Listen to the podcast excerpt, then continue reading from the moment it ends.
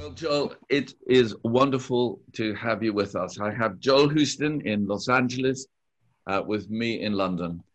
And Joel would have been speaking to us if we were able to be meeting together here in the UK. Joel is an old friend. He needs no introduction.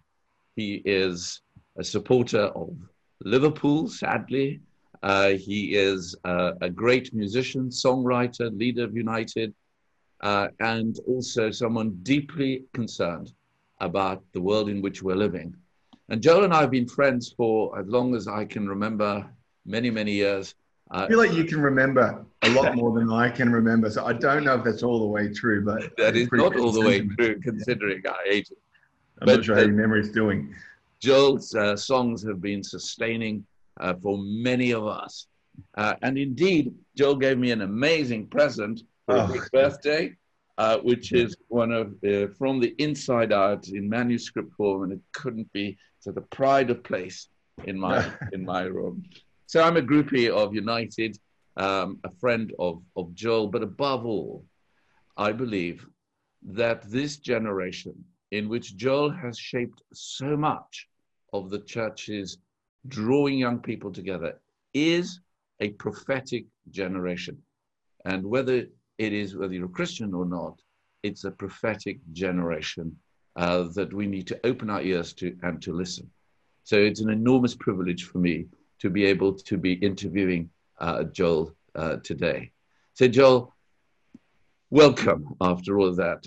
Can we start with, um, which is pretty sad, really, the uh, whole way in which, uh, you know, I just felt so strongly uh, that the way in which we are looking at race in the world today. 50 years ago, I was in a demonstration leading it in South Africa against apartheid. I was doing that yesterday uh, in London, in in Hyde Park. I can't believe that in 50 years we've gained much, but so much more to do. And I thought to myself, you know, it's easier to campaign against laws. It's much more difficult to work in against in a culture uh, and to change the attitudes and the behavior of people. Tell us a bit about you and your reaction uh, to George Floyd. Yeah. Okay. Well, this. I mean, okay. Well, thank you, Ken. Um, I mean, I, I have found. Uh, I feel like the last uh, week or so now. It's. I mean, a few weeks really. It's kind of. I feel like there's been this. Um, everything's kind of been pushing this pressure point. You know, like this this moment um, where ultimately, sooner or later, things are going to combust in culture, uh, and um, we live in a world of, of so many tensions. And I think one of the things I have had to really wrestle through uh, in the last few years has been navigating those tensions. Um, because I'm a, for me, I, I, like I like solutions. I like trying to find ways to kind of uh, reconcile ends that otherwise seem at odds. Um, and and so that is something that I find real purpose in and meaning and um, and I have over the last few years because um, of the nature of the world that we live in, the nature of communication, technology, uh, the way that our world seem to, um, while we, while we are more, everybody's more available, um, the echo chambers, as, as you know, people like to talk about, uh, become more and more isolated and limited to people who think the same. And, and um, that's just the way that uh, the world is being shaped. And there should be no surprise. It's not for the first time. It's just, it's new. It's different. Yeah. And I think when, um, when it came to this week, I was I was probably still trying to figure out with how to deal with um, what what occurred here in the states a few weeks earlier with Ahmaud Arbery. Arbery. Um, and and I remember when it first happened. I, I follow a few um, leaders, uh, people who I really admire, who are advocates um, for Black Lives Matter and other things. And I, you know, I, I, feel like social media has been such a a blessing and a curse. Um, but I, I do my best to kind of, you know, follow people who are on different ends of the spectrum. And I, you know, there's this constant flow every single day. There's something. There's another injustice. There's something else. And I remember when uh, I saw the footage of of Ahmaud Arbery, I was like, that one, that I mean, it, was that sick feeling in your stomach. And but what made me feel sicker was, is anything going to change this time? Like this is, you know, is this just going to be like, like these constant, this constant kind of flow of just terrible things that you see on the daily that we can, if we're not careful, become numb to. Um, and I remember being shocked in a pleasant way at the way in which it, it grabbed kind of the collective um, attention of, of, voices and people who otherwise, I think, um, you know, perhaps have would remain silent. Um, so I think I was still kind of dealing with that, and I, I tend just to look at social media um, it's probably not smartest or wisest thing to do, but at the end of each day, kind of once everything's over, I avoid it most of the day. And then usually when um, settling down, kind of preparing myself, uh, I just have a little quick spin. And I remember seeing that, the footage for the first time of George Floyd. And I watched it and um, it was the most visceral 10 minutes um, really? of feeling like you were there. And I remember watching it and thinking, this, no, this can't end. Like this, surely this doesn't go where it yeah. seems to be going. And I looked at the headline and, you know, I watched it and it was heartbreaking. It was like, um, I, there is an there's an element of heaviness that comes in certain moments. I mean, can you you, you really should be answering this question. I feel like you know you you have experience here, but it was like it was like watching. It was the same feeling I remember when seeing like 9/11. You know, like it's yes. different situation, circumstance. Uh, but I knew right away that that um that maybe this was the flashpoint where things are about to burst open. You know, and um sure enough, I think that's what we've seen. And and you know, for if, for it to happen in a moment where there is already such mounting tensions across across the planet. You know, in Europe, in in in Australia, where I'm from, um, here in the states, you know, you just have seen this thing just yeah. kind of boiling under the surface, and and every now and then it kind of it raises its its its its head, and um, I just feel like this was it just cracked wide open, and there's a part of me that feels like this has to happen. You know, if it doesn't happen now, it's going to happen in November. Yeah. It doesn't happen in November, it's going to happen next year. So, you, so, all of that to say, I just you know, I feel like the church where we are in the middle of it. Yeah. Is uh, you talked about briefly uh, before we, we got going about you know contending for an awakening. Well, if, if we don't contend for it, it's going to punch us in the face yeah, or in the gut, and I feel like that's what we're experiencing. Good, yeah. Uh, when uh, President Obama was saying that, you know, he was saying so many young people coming out, he saw there were positive signs to it and spoke about channeling this this energy, what you call this combustion, this cultural combustion. How do you think the the church, uh, songwriters, uh, influencers, which you are, how do you think uh, the channeling um, should take place? Uh, what should the response be in a corporate way? Obviously, individually, we have to do that ourselves and be engaged, uh, as as you as you were saying.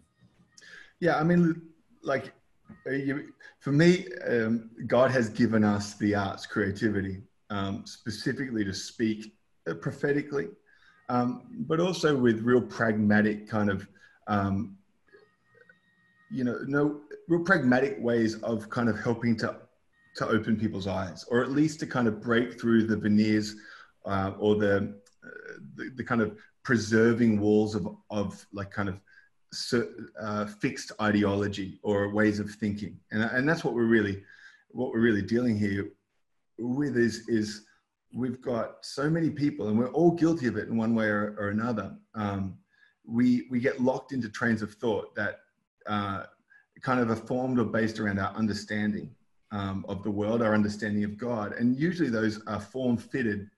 Uh, you know, we we try to fit, I guess, the image of God into something that we can grapple with or grasp, and and it it requires a, a yeah. less tr- less faith, as as as I, I think you know um, the Word of God implores us to to live it out.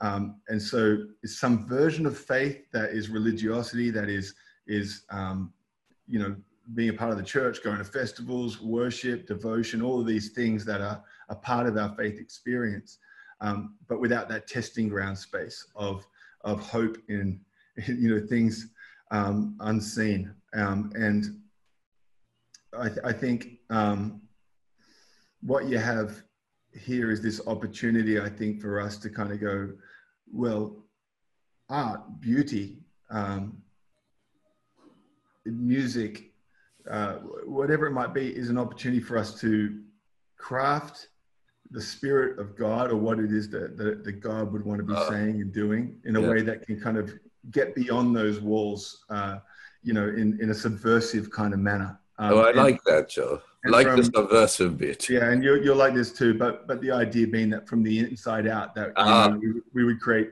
you know, it would it would it would um, we, we need we need a tenderness of spirit, and and I think this is the thing that that I, I pray that our generation of the church really grapples with and it, and it requires humility. It requires a willingness to go i haven't got all the answers. I don't know it all. I and and that's trust. You have to trust god. Like humility allows us to trust god more freely and yeah.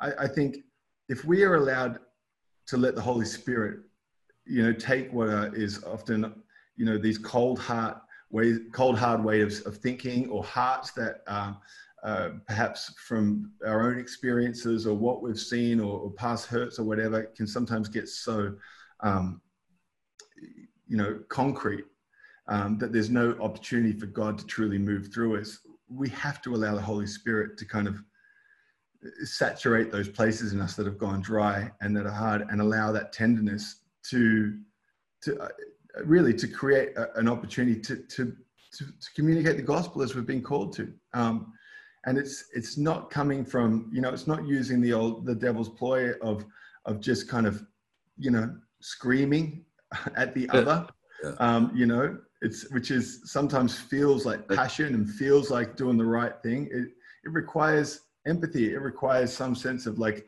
um, compassionate resolve and, and a willingness to kind of actually um, put yourself in the position of the other and to listen and if there's one thing that we're not good at as a culture, as a society, but also within the church, is often listening. You yeah, know, we're so quick to say, "This is what I think. This is what I've read. This is what God's been saying to me. This is what you know. This person said. This is why that person's wrong." But we have humility is a willingness to sit and listen. And first, that begins with us. We have to be, as individuals, we have to carve out time and space for us to sit and listen to listen to positive voices, to listen, make room for the Holy Spirit to speak to us. To, you know, we get to do that in worship, and I, and that's what I miss most about not being at Wildfires this year is because the way you framed it to me, Ken, was an opportunity for us to kind of like just get together and, and carve out this time to let God do what He wants to do. And yeah. um, well, it's, so, it's challenging, uh, Joel. This uh, uh, to allow to listen. Um, uh, and you know, my wife, who's a musician, always tells you know there is like you, there's a difference between hearing and listening. Um, listening requires just what you were saying that that sense of humility. It's not just the you know the one chord, the one sound, the one sound bite, but it is a continuing listening to what, as you you just brilliantly put it, you know, putting yourself into the the other and feeling for the other. And that, of course, is what you have done so amazingly in your songwriting and working with United over over all the years. Let me ask you this, Joe, because I've been to many of your gigs, I've been to others. There is something different uh, recently um, to the way in which you are engaging with uh, with the people. Now, obviously, you people are there. They want to hear you. They want to they want to to see what you, what you're doing but you're you're treating these events very differently. Tell us a bit more what it's what goes on in in your mind when you're leading the worship. Uh, uh, how what, what are you what are you trying to do? What is worship trying to do in that creative space of looking for the Spirit to saturate us in that great word that you were using? Um, but yeah, well, I mean, I, I think I see these. I don't take the the the opportunity for for granted. You know, I, I think um, I, I don't think I ever have. But you know, one thing that I even looking back at seasons past is I think as you get older, you you you know, uh, maybe it's called maturity. I'm not sure, but uh, the seasons of life, you know, um, seasons of of your faith being weathered or tested, or just um, experiencing how God's faithfulness reveals itself in time. Um, it, it causes you to your perspective to change, but for you to be really more grateful for things that uh, can otherwise. It's not like I'm not grateful for it, but we could take for granted. And I think you know what you're alluding to is, um, you know, this last season um, of the People Project that we did and the tour, touring that we got to do on the end of it. Um, uh, where a lot of that came, where the songs came from, um, the season preceding that had caused me to kind of go through, I guess, some sort of uh, personal awakening. Um, so that, just tell us about that, Joe, because that was obviously a hard time, if you don't mind. I mean, I think it'd be so helpful because many people look at you and say, well, well, you've got everything you possibly want um, terms of being famous, fame, you know, sort of writing great songs. But it was a hard time, as as we both know. Yeah, uh, it's. I mean, I'm, I'm very grateful for you, Ken, because you were a, um, a great friend during that time. Um, but look, life is full of seasons, and I think um, you know to to what we were talking about before. Eh, both questions. The first about what what we're experiencing in the world at the moment. The second, like what's the role of of you know creativity and so forth in that really what we have is a giant perspective issue you know and there's a reason why you know jesus he he he healed blind people. He, he gave people sight you know there's a reason why. Um you know in luke when he unpacked the skull you know i came to, to preach good news to the poor to sight to the blind. It's we live in a culture that is um has a major perspective issue and in the midst of that, as individuals, because we make up the culture and we make up the kingdom, um, it's so important for us to have clear vision. And the interesting thing about perspective is, uh, unless you are aware, uh, unless somebody lets you know that maybe you've got something on your face or that like something's out of shape, you know, like you, if you can't see it, you can't see it. Yeah. And it's that's why the enemy loves to to do it to, to kind of cause us to put the blinders on and cause us to be living a narrow version of what it is that god's got for us. When the kingdom is fully revealed when that day comes and we're in the presence of god god's just going to open our eyes. We're going to see things that are already around and about us right here and now but we're going to be like what? Was that there the whole time? Like where, all, where did all these colors come from? Where did all this beauty come from? It's been there the whole time but sin shame all the stuff that we carry around it causes us to kind of to limit uh, that. And I think for me, my journey was a journey of losing perspective, not for lack of searching for it, because I'm somebody who I love sure. discovery. I love chasing things. But what I just what I realized was I had unresolved tensions in my own personal life. So you can take this as a metaphor for culture. unresolved tensions in my personal life, um, whether it be uh, my marriage, uh, my my how I felt about being a great father to my son, uh, how I was managing areas of leadership. There were there were hurts involved. There were feelings like I've done my very best. People don't understand my heart, uh, which is all an insular way of looking at things. And before I knew it, I thought everything was fine. I thought everything was rosy. But one day it slapped me in the face, and I realized I'm, I'm in a funk here. Like I can't see things clearly. Like I can't see a way out. I, I don't look at the future with the hope I used to have. I don't look at this gift I have in front of me that is, you know, God's calling on my life as something that I want. I, I don't look at these, even all the things that are amazing and beautiful. It didn't matter. I prayed the prayers. I knew the stuff up here, but, but because I'd lost sight of things, you know, you left in a place where it was very dark and I didn't know how to get out of it. And, um, and yet awareness, just simply being aware that, hey, I'm not seeing things clearly was actually the starting point for me to then go about a process in kind of, you know, one by one, really uh, taking these tensions, these, it's like, it's like if you had a whole, like a, a bunch of wires crossed and it's a giant knot, you know, you can rip it all up and throw the whole thing out, or you can one by one begin to try and unravel it. And each time you unravel a piece, it gets cl- you get closer to unraveling the whole thing. And I think the process for me was about unraveling those things bit by bit, those little tensions and going, what matters, making some tough choices about what my priorities are. You know, and God slapped me upside the head and, and kind of revealed to me these things that he put in my heart a long, long time ago. Uh, and Ken, you've always Um, every time we've ever talked, be it a phone conversation, likely this conversation, uh, an email, a text, you always have ended it with His purposes remain. And um, I can't tell you how prophetic that was, because at the end of it, I was reminded that God's purposes in my life are still there. They're still good, and uh, I just need to see them in a new light. So that is what that's about. And I don't understand. I mean, I forget actually what you asked me uh, about why we got into that, but.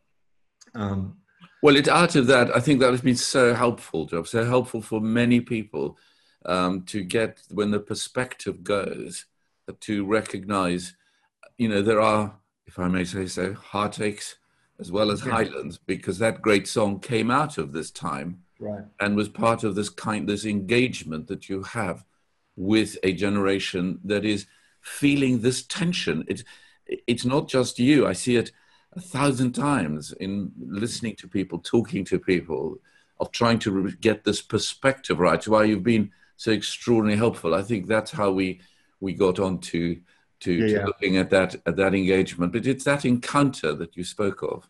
And it's that this reminder, you know, I think sometimes, you know, we're, we're, we're perpetually, we're, we're, pilgrims, you know, we're, we're on this journey. Um, and I think sometimes, you know, we set ourselves, we set goals, uh, and we're, we're kind of constantly looking at the other side. And, and it, you might, it might be in a personal season or a battle. I just can't wait to get the other side of this. This pandemic, just cannot wait to get to the other side of this. Um, you know, this tension, this, this, like this mounting frustration that exists across culture all around the world. You know, um, I cannot wait to get to the other side of this. You know, and and yet we continue to make progress. God continues to lead us. We, he continues to trust us, and he, he gives us that lamp unto our feet. You know, like as our friend Furtick has, has preached, and someone else probably much wiser and smarter than him, is like God doesn't give us, you know, the floodlight down the road. He gives us the promise, and He gives us a lamp, and it's about each step at a time. And yeah. I'm very aware that, like, I, I wrote up here, you'd love it, above my piano, you might be able to see it there. It says, you know, are we there yet? you know, I'm just reminded that there's there's always another song. There's always, you know, yes. are we there yet? There's always another person to reach. There's always another so um, festival, yeah. another Zoom chat. There's always a new opportunity. And uh, you know, in a church, I've got so many friends who pastor churches, and you know, sometimes like Monday. I mean, you talk to any pastor, especially young pastors, like Monday, they just hold this. they're just over their head, like, oh man, we this, this, you know, could have been. I didn't say this, I didn't do that. And you sit there going, like, thank God that like our entire faith journey isn't about one Sunday. You yeah. know, it's like yeah, yeah. We get next Sunday and we've got Monday to Saturday between, you know, and we, we get to go again and we make mistakes along the way and and we get things wrong. And you know, like I think the maturity I, I feel like that if, if you can call it that that I've experienced and it, it just takes the, the weight off is that you know my my value my value personally my value to others my value to god like um, my, it's not it's not going to be defined, you know, like by just one moment. It's it's it's a lifetime of moments. It's it's a it's a river, you know. It's yeah. it's, a, it's a passage of trusting God and allowing the Holy Spirit to work in and through us, making mistakes but going again. And uh, and so that's to quote uh, Steven Gerrard before he slipped, but we go again, you know. Yeah, we um, go again, yeah. But I think, I mean, Jon Land, of course, in the great song, he will lead us through the other side. Uh, exactly. Let's talk a bit about the other side. Let's let's just assume, you know, that we're going to get through this this extraordinary moment that we have seen. You know, within six months, we have seen you know, a financial crisis, a health crisis, an institutional crisis, a political crisis, an environment crisis, the, what, the fires in the wildfires in, in, in Australia, the racists um, blowing up. I mean, you, you cannot imagine a time, I cannot imagine a time that things, I mean, I've been through one or two of these crises, that there have been one or two financials or whatever it might be, in SARS or, but everything has come together like this.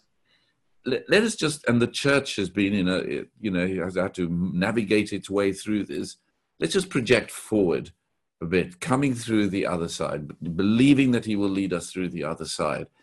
Mm. how do we prepare for that? And i know you've been thinking some many thoughts about what what the church should be like uh, or could be like do you want to just give us a few um, teasers a few tasters of some of your thoughts they unformed perhaps but who, you know, mean, who knows? Who knows? But yeah, if if I knew the answer to that question, I mean, listen, I I think uh, a, a, bunch of the things that we've touched on, you know, um, they, they are coincidental, but they're not. Like I feel like they're the things that we have to do. We have to be willing to listen to what God is doing. I think, I think, you know, the, the greatest enemy to, you know, as the quote goes, the greatest enemy to to to to good art is is comfort. You know, like um, and um, I think with the gospel, which I think is the most beautiful art form we have as a narrative and story, good, yeah. You know, the enemy to it, its effectiveness is comfort. And I, and I feel like what the gospel has always been about, like every good piece of art, is uh. It's about gentrifying culture, you know? And, you know, I love, I love that you can go into any city in the world as any any slum, any ghetto, uh, any downtown area. You, you know the areas in London, and if you want to know what area is about to kind of explode and come to life, just chase the graffiti, chase the street art, chase where the artists live. You know, um, it's like I remember being in London and Shoreditch. That you know, it was uh, like yeah, it wasn't safe to walk down the streets. I don't know if it is these days, but the point is, you know, you probably can't afford anything down there these days. It's that is true. place where it used to be. And I, I, feel like if what the church is about is about take going into the, the spaces and places, not not spin the metaphor just a little bit, but to go into places that where, where people lack value on the outside, on the fringes, places that people drive around or avoid, the places where people are hurting, where people are desperate, and to bring the beauty and the truth and the goodness of God and the story that we have in the gospel um, into those spaces and to meet people where they're at and to, to see things turn around again from the inside out. It's not about trying to create these, you know, these grand cathedrals that we, you know, once in a while open our doors to whosoever may come. No, I think much like the early church, you know, we've got to go from place to place. You know, like it's it's about it's about taking this thing um, into the world. And, and, and I was thinking about the contrast between even missions, like what missions was when I was growing up, where we just had, you know, like Polaroids of, of missionary families that we were supporting all over our fridge. And I'm sure like if you grew up in a Christian household, so did you. And there's, there's still no replacing, I, I think, the, the calling of, of missions, people who go and immerse themselves in a culture and dedicate themselves to reaching unreached people groups. But one of the gifts of technology that the enemy would love to use for evil is, is this ability we have to um, build solidarity, community, to disciple, to evangelize, to mobilize, to encourage, empower, equip the saints um, for the work of the ministry. And so there's that side of it. But more than that, what you're seeing in culture is it's high time. See, it's much like Jesus, you know, choose this day whom you will serve, you know, and it's there's this obviously in, in, Matthew 25, you know, which is a lot of people are, talking about at the moment, and you know, it's like you've got the sheep and the goats, and you've got that. That's a terrifying passage of scripture for me. Sure. You know? Yeah. Uh, and you on my left side, I never knew. You know, like and and and I think about where we're at right now and what God is doing in the story, and He's done this over and over. I'm sure it was very similar a different time, but in in South Africa, you know, um, 50 years ago, uh, 30 years ago, um, and but this is this is our generation, this is our time, this is what we're called to, and the church is is experiencing a shake-up like everything else. Every foundation will be shaken until it leaves us with what's beneath that, and beneath that we've got the Word of God, we've got the Spirit of God, we've got Jesus, we've got the corn, the cornerstone and so we should not be surprised if every trust foundation that this world can offer us gets shaken until it disintegrates. Wow. Wow. And we get to decide now whether we build our house on the rock that we like to sing about and that we like to talk about and that we pray about, but it is very hard to do, you know, um, sure. sometimes because we want to cling to these safety mechanisms, relationships, our identity, uh, our health, uh, our, our finances, uh, whatever it might be, our job, all these different things. The church, uh, I believe, is going to it's, it's going to step into unprecedented days, and it's going to be mobile. It's going to be agile. Wow. It's going to be quick to respond. Yeah. It's going to it's going to be not caught up yes. in the, the bureaucracy or the uh, all the entanglements of trying not to offend people or trying to please everybody. Yeah. And, and saying now, like, who cares? Like, if you feel motivated to support Black Lives Matter, and you, you know, just do it. If people criticize you for virtue signaling, who cares? Like that person's going to have an opinion, yes. and if yes. people you know, just just do it. If if and, and, you're seeing that, and so you know, I've been trying to encourage my friends because it doesn't matter. We we had this week we had people leave our church because um, because you know uh, we're, we're, social justice warriors, and we had people leave our church because we weren't doing enough to support the, the cause. And I'm like, look, people are going to leave our church. It's okay. You know, the church isn't there to control people. We're there to just have open doors and open arms. And I think if we continue to step boldly into that space and we're quick and we're agile and we're willing to make mistakes and we're not too proud to say we got it wrong and we're not too, yes. you know, then there's grace for that. And, and that is the message we have, you know. Um, and thank God for Jesus and thank God for the Spirit of God, the Holy Spirit, yes. that's working through our our brokenness, you know. And, yeah. and if we, if that's not it, we sing about it. Every song I've ever written, I feel like is about this very thing. So we shouldn't be surprised when it actually when the rubber hits the road, and this is what we have to experience. So I'm overall encouraged.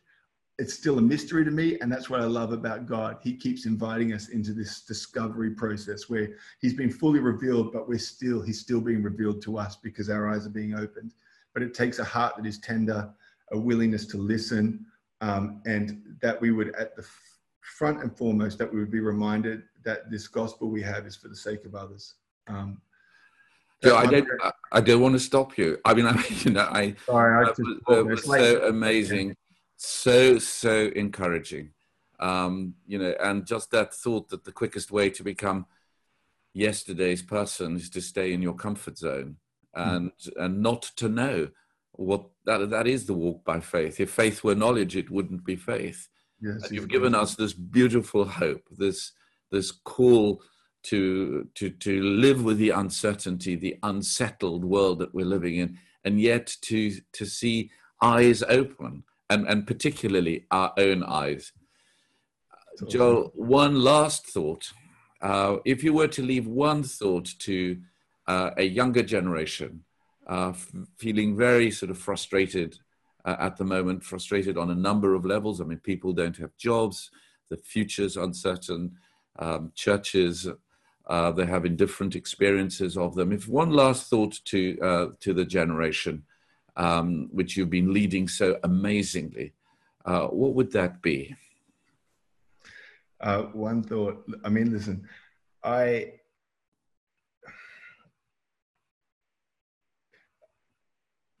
are we there yet? The answer is we are and we aren't, you know, and God is with us and we're on this journey. And so it doesn't matter what happens uh, today. It doesn't matter if the dreams you had for tomorrow pan out, fall apart, whatever. There's another day after that.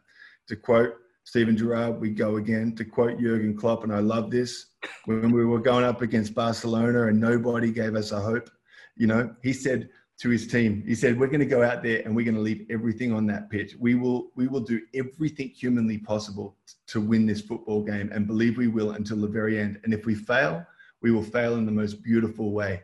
And I love that. And you know, history tells the story. Um, but there is something about going, hey, if we give it our all, if we keep our heart in the right place, if you fail, do it in the most beautiful way because there is more grace, more mercy, more of God's goodness that even can turn things that you think you messed up into like beautiful things that reveal God's goodness. Um, just keep going, you know. Well, we'll, Joel, we'll thank you so much. We can't wait to see you physically. Come back to the United Kingdom. Keep up the work that you're doing. And yes, his purposes remain. Love you, Ken. Love you, everybody. God bless.